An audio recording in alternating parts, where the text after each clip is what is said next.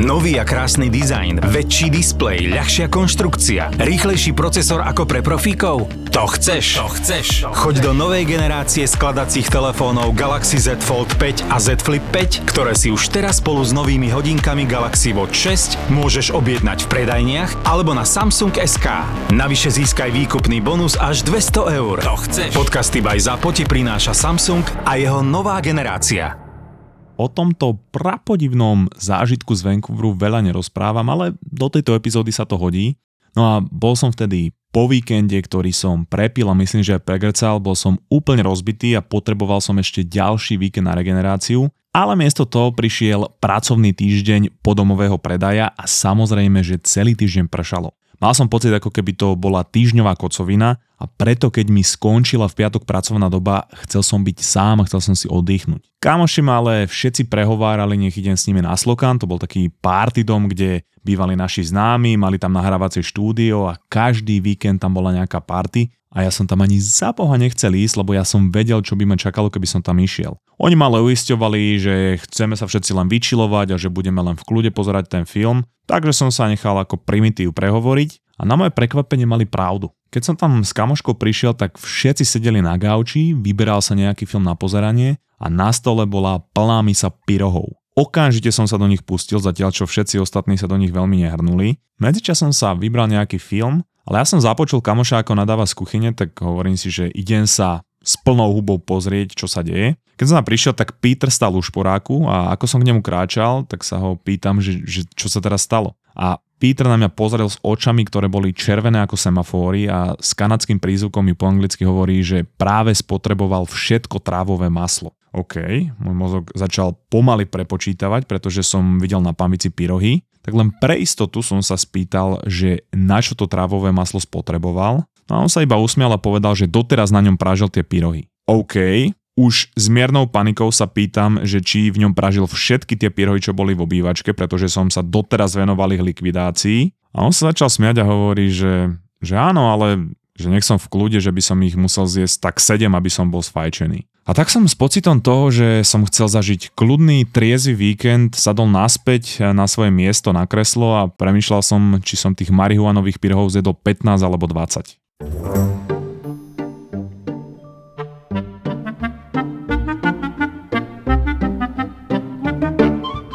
S babami zo skupinovej terapie sme v júli mali live podcast, kde si ma pozvali ako hostia na Sandeku na Týršáku a keďže lístky urobili takéto a na poslednú chvíľu ešte všetci chceli nejaké lístky a my sme ich nemohli dať, tak sme sa dohodli, že urobíme ďalší live podcast na Sandeku na Týršáku 24.8. o 18. Ale teraz sa budeme pre zmenu baviť o sebavedomí, ako sa buduje, čo to vlastne. Takže dojdi pokecať, minule sme mali aj dobré debaty s našou komunitou, odkaz na lístky nájdeš v popise epizódy. No a teraz k tomu príbehu, ktorý som rozprával v úvode, chcem povedať len, že v Kanade je tráva legálna, a k tomu, ako dopadol ten príbeh, sa vrátim na konci. Na prvom mieste najviac užívaných drog na svete je alkohol, potom sú cigarety a na treťom je marihuana alebo MJ, Mary Jane, a.k.a. tráva. Ja už som dlho sloboval epizódu, vy ste sa dlho na ňu pýtali a ja chcem len povedať, že nejdem sa snažiť demonizovať MJ. Samozrejme má svoje miesto v medicíne na tlmenie bolesti, na glaukomu, a niekto to predpisuje na spánok, na rôzne lekárske predpisy, ale tu sa bavíme o tom, že to niekto berie rekreačne alebo chronicky. A ako to vplýva, pretože väčšina tých ľudí, ktorí to takto berú, nevedia, čo vlastne MJ spôsobuje ich telu, ich zdraviu, celkovo ich životu a to je to najmenšie, čo môžem spraviť, je informovať, pretože ja som si kedysi MJ dával pravidelne a nevedel som z týchto informácií, že nič. A napriek tomu, čo tu idem hovoriť, som za legalizáciu, ale o tom neskôr. A z epizódou mi pomohol hlavne Andrew Huberman, respektíve Aďo Hubina, ktorý má o marihuane celú epizódu. Dal som aj na Instagram anketu, kde som sa pýtal, že ako si stojíte s MJ a teda ukázalo sa, že 73% ľudí MJ už skúsilo, z tej vzorky, ktorí hlasovali. A dal som aj možnosť pýtať sa otázky a podľa tých najčastejších som potom zostavil aj túto epizódku. Čiže máme tri typy marihuany, sativa, indica a ruderalis a najčastejšie používané sú sativa a indica, ktoré obsahujú okrem iného THC a CBD, ty asi poznáš, Rovnako ako vieš to, že THC zodpoveda za tie psychoaktívne účinky. V jednoduchosti povedané, na Slovensku jedna z týchto látok ti prinesie 15 rokov vo vezení a druhá ti prinesie 15-ročné bohatstvo, ak si influencer a robíš jej reklamu. Chcel by som sa podeliť o moju skúsenosť s novým fantastickým produktom mozgovej atletiky Vianočný CBD zemiakový šalát. Tento revolučný zemiakový šalát mi pomohol vyliečiť rakovinu, zdvojnásobil spánok a zmizli mi jebáky a chlpy na riti a nové historické údaje ukazujú, že aj Budha na Vianoce používal CBD zemiakový šalát, aby sa viac vyčiloval pri meditácii. CBD fantastický vianočný majonézový zemiakový šalát bude dostupný len pre ľudí od 69 rokov a pre tých, čo majú na občianskom preukaze písmenko M a F. Dostupné už po týchto Vianociach. No, uvidíme, ako sa bude predávať. Držíme si palce. V každom prípade ak fajčíš marihuanu, tak do 30 sekúnd sa dostane do mozgu a tela, čo je celkom dosť rýchlo, a do 30 až 60 minút dosiahne vrcholnej koncentrácie celkovo v našom tele a tie efekty trvajú niekde medzi 3 až 4 hodiny, ale to sa líži aj podľa metabolizmu, aj podľa toho, aká je vybudovaná tolerancia, genetické predispozície a tak ďalej. Satíva vytvára taký ten high účinok, to znamená takéto sfajčenie, ale zároveň vie pôsobiť aj ako stimulant, čiže vie navodiť taký stav ostražitosti, takže nemá až také sedatívne účinky a niekedy dokonca aj vyššie sústredenie a taký ten pocit, že sa zužuje naše sústredenie na jednu vec a že tá vec nás oveľa viacej baví. Zároveň aj trocha znižuje vnímanie bolesti, takže z medicínskeho hľadiska sa používa aj ako uvoľňovač bolesti, keď sa to tak dá povedať. A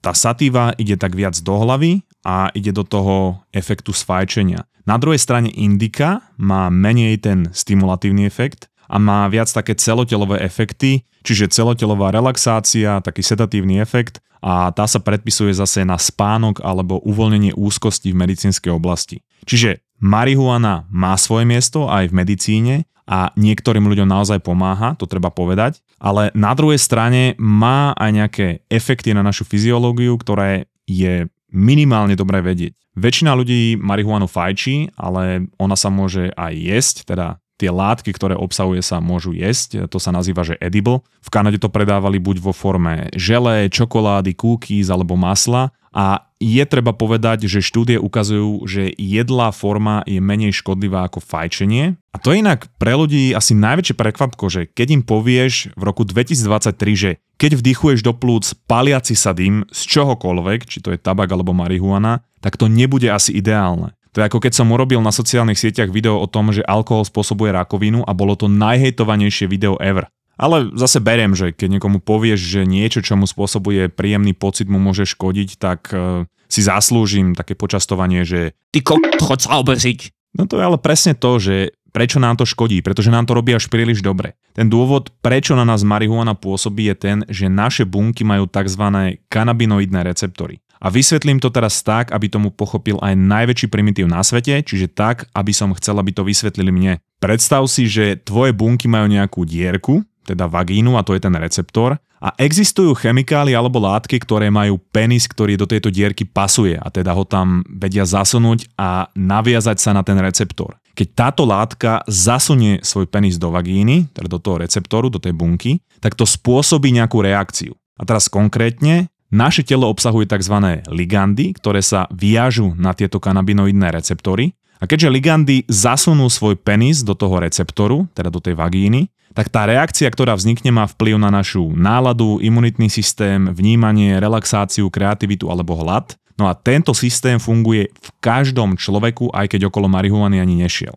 Samozrejme sú prípady, kedy niekomu ten systém nefunguje, ale teraz hovoríme o drvivej väčšine ľudí. Keď ale fajčíme marihuanu alebo dávame si edible, tak to rovnako obsahuje látky, ktoré sa viažu na tieto kanabinoidné receptory, ale s oveľa väčšou afinitou. Čiže v jednoduchosti majú až tisícnásobne väčšie účinky ako ligandy, ktoré naše telo prirodzene produkuje. A teraz, veľa ľudí je v tom, že keďže na to máme receptory a je to z prírody, tak to je pre naše telo v pohode. Ale je treba si uvedomiť, že keďže to má tento efekt, ktorý je až tisíc alebo niekoľko tisíckrát väčší, než je naše telo schopné vyprodukovať, to znamená, že by sme na fyziologickej úrovni takýto stav nikdy prirodzene nedosiahli, tak je jasné, že ten systém, ktorý máme v tele a produkuje ligandy, bude absolútne zdevastovaný, pretože sa nemôže porovnávať s tisícnásobným účinkom. V mojom primitívnom prirovnaní predstav si, že vagínu, teda receptor tvojich buniek, pichajú len ligandy, ktoré máme prirodzene v tele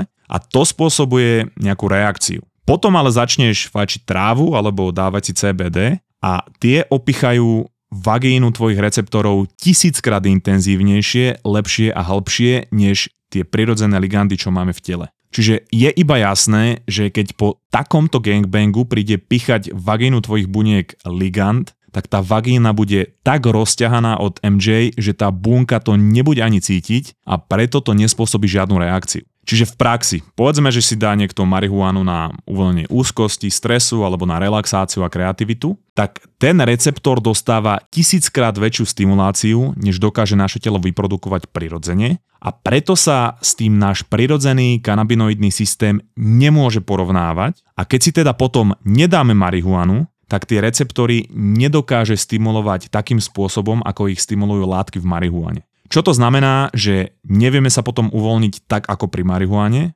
pociťujeme väčšiu úzkosť alebo nevieme byť kreatívnejší, pretože náš prirodzený kanabinoidný systém je čím ďalej tým viac nefunkčný a toto je jeden z dôvodov, prečo vzniká závislosť. To je ako keď príde nejaký politik a robí malé zmeny, vďaka ktorým ten štát funguje a ukazujú sa možno v priebehu dekád, ale jeho výsledky nie sú vidieť hneď, keď začne pracovať. No a potom príde nejaká silná osobnosť, ktorého prítomnosť je jasne cítiť a začne robiť obrovské zmeny, ktoré si všimnú ľudia hneď a budú ho milovať. Ale po nejakom čase sa ukáže, že ten vodca sa volá Hitler a že tie obrovské zmeny so sebou nesú aj nejakú daň. A teraz niektoré z tých daní. Napríklad, marihuana vypína hypokampus, ktorý je spojený s učením a pamäťou a preto vedie k krátkodobým stratám pamäti a niekedy aj dlhodobým, ak je to veľké množstvo alebo dlhodobá konzumácia marihuany. Náš hypokampus sa prirodzene zmenšuje ako stárneme ale našťastie to zmenšovanie vieme spomaliť jeho častejším prekrvovaním, a teda športom napríklad.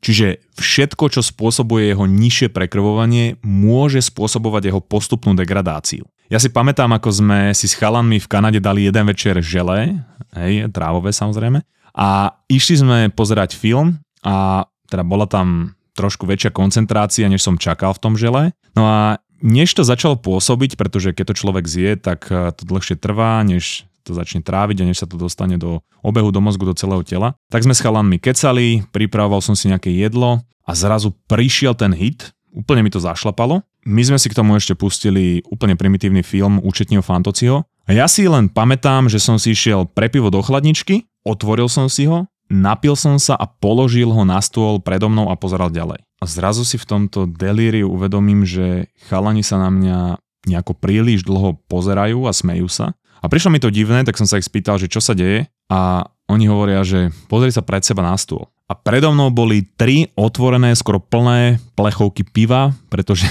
čo som spravil bolo, že som si otvoril jednu, napil sa, položil to pivo, po dvoch minútach som na to asi zabudol a povedal si, že hm, dal by som si pivo, tak som išiel do chladničky po pivo a tento proces som zopakoval ešte raz. Ako ja viem, že som primitív, ale aj toto môže byť tá krátkodobá strata pamäti pri MJ. Takže je len logické, že MJ rovnako potlačuje obehy, ktoré súvisia s plánovaním správania a s regulovaním svojho správania a pri chronickom používaní, čo je teda dvakrát za týždeň viac, sa to prenáša aj do obdobia, kedy nie je človek pod vplyvom marihuany. Znižuje to vylučovanie slín a očných tekutín a preto máme také začervenané oči a vysnuté ústa, ako som spomínal na prvom príbehu na Pítrovi. A zároveň dvomi mechanizmami zvyšuje apetít, to znamená, že žereme jak prasce. Čiže ak je človek, ktorý sa snaží byť produktívny a organizovaný a mať nejakú životosprávu a disciplínu, tak MJ je presne to, čo mu tieto snahy rozbije a nie len z dôvodov, ktoré som spomínal, ale aj preto, že Časté fajčenie marihuany zvyšuje u niektorých ľudí prolaktín. U žien sa napríklad zvýši hladina hormónu prolaktínu po narodení dieťaťa, aby stimulovalo tvorbu mlieka. U mužov sa napríklad zase uvoľňuje po orgazme a to je jeden z dôvodov, prečo hneď po orgazme nevieme dosiahnuť okamžite erekciu, pričom ten čas sa u každého muža líši, ale je to preto, že prolaktín znižuje uvoľňovanie dopamínu, to znamená, že sú to až také dve protichodné látky. No a keďže pri chronickom fajčení MJ sú hladiny prolaktínu vyššie, tak samozrejme, že hladiny dopamínu sú nižšie, čo znamená menej energie, menej driveu, motivácie a tak ďalej. Už to poznáš, nemusím pokračovať. A tiež u čerstvých rodičov sa zvyšuje prolaktín, aj u mami, aj u otca. A to napríklad môže spôsobovať aj ten znížený sexuálny drive po narodení dieťaťa. Ukazuje sa, že pri edibles je ten efekt prolaktínu o niečo slabší, takže až takto neblokuje dopamín. Zároveň niektoré štúdie naznačujú, že chronické fajčenie marihuany znižuje hladinu testosterónu a zvyšuje úroveň enzymov, ktoré premeniajú testosterón na estrogen. Čo je u mužov celkom problém, pretože to môže spôsobovať aj nárast tkaniva spojeného s estrogénom, čo je teda ženský sexuálny hormón a teda mužské cecky alebo ginekomastiu. A čo s tým súvisí a na čo prišlo aj dosť otázok, je že sa ukazuje, že MJ negatívne vplýva aj na plodnosť či už u žien aj u mužov a konkrétne na mobilitu a funkciu spermí.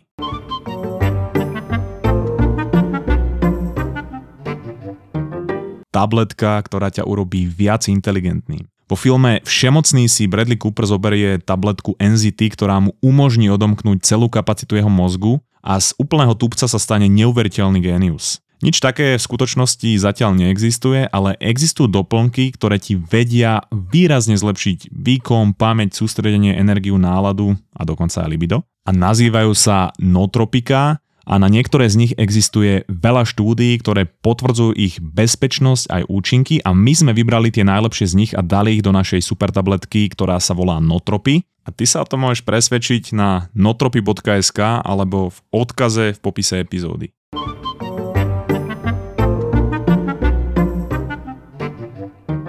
Často sa stane, a toto ste mi písali aj vy, že na niekoho pôsobí marihuana relaxačne a niekomu spôsobuje úzkosť alebo paranoju. Nedá sa nejako určiť, na koho to bude mať aký vplyv. Jednému človeku to môže zvýšiť aktivitu v amygdale, ktorá súvisí so strachom a s detekovaním hrozieb a inému človeku to zase môže znížiť tú aktivitu. Je to preto, že tieto látky vedia zvyšovať alebo znižovať aktivitu v rôznych oblastiach mozgu, to znamená celkovo regulovať ale nevieme, na koho budú ako vplývať, preto niekto môže mať fantastickú skúsenosť a niekto môže mať skúsenosť, ktorá ho poznačí po zvyšok jeho života. Preto najdôležitejšia vec je pamätať si, ako pôsobí marihuana alebo tie látky na naše receptory a čo to potom spôsobuje s našim prirodzeným kanabinoidným systémom. Sú tu ale potom štúdie, ktoré hovoria celkom jasne a to je to, že pri chronickom používaní sa úzkosť zvyšuje aj keď pod vplyvom marihuany môže byť nižšia, pretože receptory, na ktoré sa THC viaže, nie sú také citlivé. To je to, o čom som hovoril na začiatku. A môže to viesť aj k rozvinutí depresie a čo je na tom strašidelné je to, že tí ľudia tú depresiu nemali, keď začali marihuanu užívať. Asi najmenej vhodné obdobie na užívanie marihuany je medzi vekom 14 až 25 alebo čokoľvek do 25, pretože to stenšuje šedú hmotu v našom mozgu a to je vlastne oblasť mozgu, ktorá súvisí s kontrolovaním emócií, plánovaním, s reflexami, organizovaním života a regulovaním nálady. A pretože do 25 plus minus sa mozog vyvíja a rovnako ako alkohol, tak marihuana v tomto období škodí najviac a paradoxne je to vek, kedy tieto látky príjmame a skúšame najviac. Tu sa ale bavíme o tom, že všetky tieto, povedzme to v úvodzovkách, vedľajšie účinky tam ostávajú, aj keď nie sme pod vplyvom marihuany. Čo to je za mňa asi najdôležitejšie je, že keď sa bavíme o tom skorom štádiu užívania, povedzme v 14 a 16 rokoch, tak v, nes- v neskoršom živote riziko na psychózu a konkrétne na schizofrenickú epizódu sa až viac ako zdvojnásobuje a z niekoľkonásobňuje sa pravdepodobnosť bipolárnej epizódy. To znamená, že ty môžeš mať genetickú predispozíciu na schizofréniu alebo bipolárnu poruchu a tá sa nemusí prejaviť celý život, ale môžu existovať veci, ktoré expresiu toho génu dokážu spustiť. A nebavíme sa tu len o schizofrénii, ale tiež o iných psychiatrických ochoreniach, pretože chronické užívanie je spojené aj s poruchami mentálneho zdravia celkovo. A toto som teda videl celkom často aj na Instagrame, pretože mi prišli správy, že MJ spustila napríklad panické ataky a dokonca mám troch ľudí vo svojom okolí, vo svojom živote, ktorí boli celkom silní huliči a rozvinula sa im schizofrénia. Jeden z nich zavolal na políciu, že sa telepaticky spojil so ženami, ktoré uniesli niekde do zahraničia a že nech to riešia. Potom ho samozrejme zobrali na psychiatriu a tam mu diagnostikovali schizofréniu, alebo nedocenili jeho superschopnosť, jedno z toho. A druhý prišiel do škôlky a začal hovoriť o tom, že ho tam poslal Boh na nejakú misiu a že má zachrániť tie deti v tej škôlke. No tam bola potom rovnaká diagnóza. A o tom treťom radšej e, nebudem rozprávať v epizóde, lebo to malo katastrofický následok a skončil to vraždou, takže tento príbeh dám na toldo. A na Toldo dávame každý týždeň bonusové epizódy za malý poplatok, ktorý nám umožňuje sa venovať e, podcastu na full time. A tento týždeň budem rozprávať o tom, samozrejme príbehu, ale aj o tom, ako pôsobí marihuana na zmenu reči. To znamená takéto apatické pomalé rozprávanie a či to je trvalé. Či pôsobí dobre na kreativitu alebo nie, pretože toto je argument väčšiny ľudí. Ako sa pozerám na tú legalizáciu, ako to fungovalo v Kanade, koľko to prinieslo do ich štátneho rozpočtu, ako to tam vyriešilo rôzne problémy a môžeme sa dotknúť aj toho, čo sa veľa ľudí pýtalo, že či je marihuana menej škodlivá ako alkohol, čo je teda otrasná otázka, ale OK. A len v krátkosti aj k vapingu. Odkaz na naše toldo nájdeš v popise epizódy. No aby som dokončil ten príbeh. Samozrejme, že po toľkých pyroch som dostal kritickú zhulanosť, pretože vagíny mojich kanabinoidných receptorov dostali neskutočný gangbang. Pozeral som ten film, boli to Power Rangers, pre fantastická nostalgia, aj keď som vtedy tomu absolútne nechápal. A potom som sa snažil asi 45 minút obeť na taxík, pretože som nebol schopný a nevedel som, ako to urobiť. Ale keď mi potom pomohli a prišiel som domov, tak som mal FaceTime s bratom, ktorý nechápal, čo sa deje a potom som zaspal. Spal som 12 hodín a keď som sa zobudil, tak som bol stále sfajčený a požral som polku Vancouveru. A teraz nejde mi ani o to, že som si chcel cez víkend oddychnúť a skončil som ako troska, ale o to, že keď takto na začiatku môjho roka vo Vancouveri vyzeral skoro každý víkend, že som bol neustále pod vplyvom alkoholu alebo MJ a moje receptory boli znásilňované a moje dopaminové obehy rozbité, tak na jednej strane, keď som bol pod vplyvom tých vecí, tak to bola sranda. Ale ako náhle som nebol niečím stimulovaný, a teraz hovorím aj o telefóne, filme, seriáli,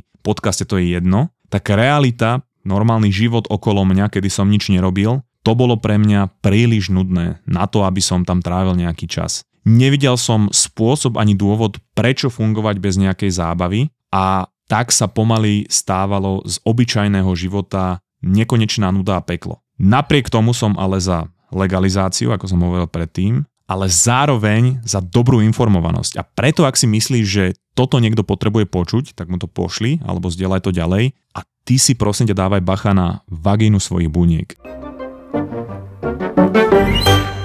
Prešov, Bratislava, New York, Paríž, Praha. Chcela by som sa pristaviť pri každom z týchto miest na chvíľku. Silné príbehy menej známych alebo úplne neznámych žien. Žijem príliš dlho s mojim mužom však.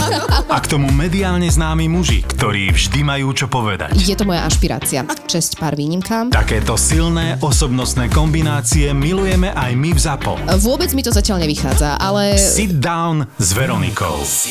A hneváš sa ty na Slovensko? Sit down. Akože v komentároch nakladajú aj Dalaj Lámovi. Charizmatická, sebavedomá a vždy pozitívna. Joj, tá ona šumná to tá.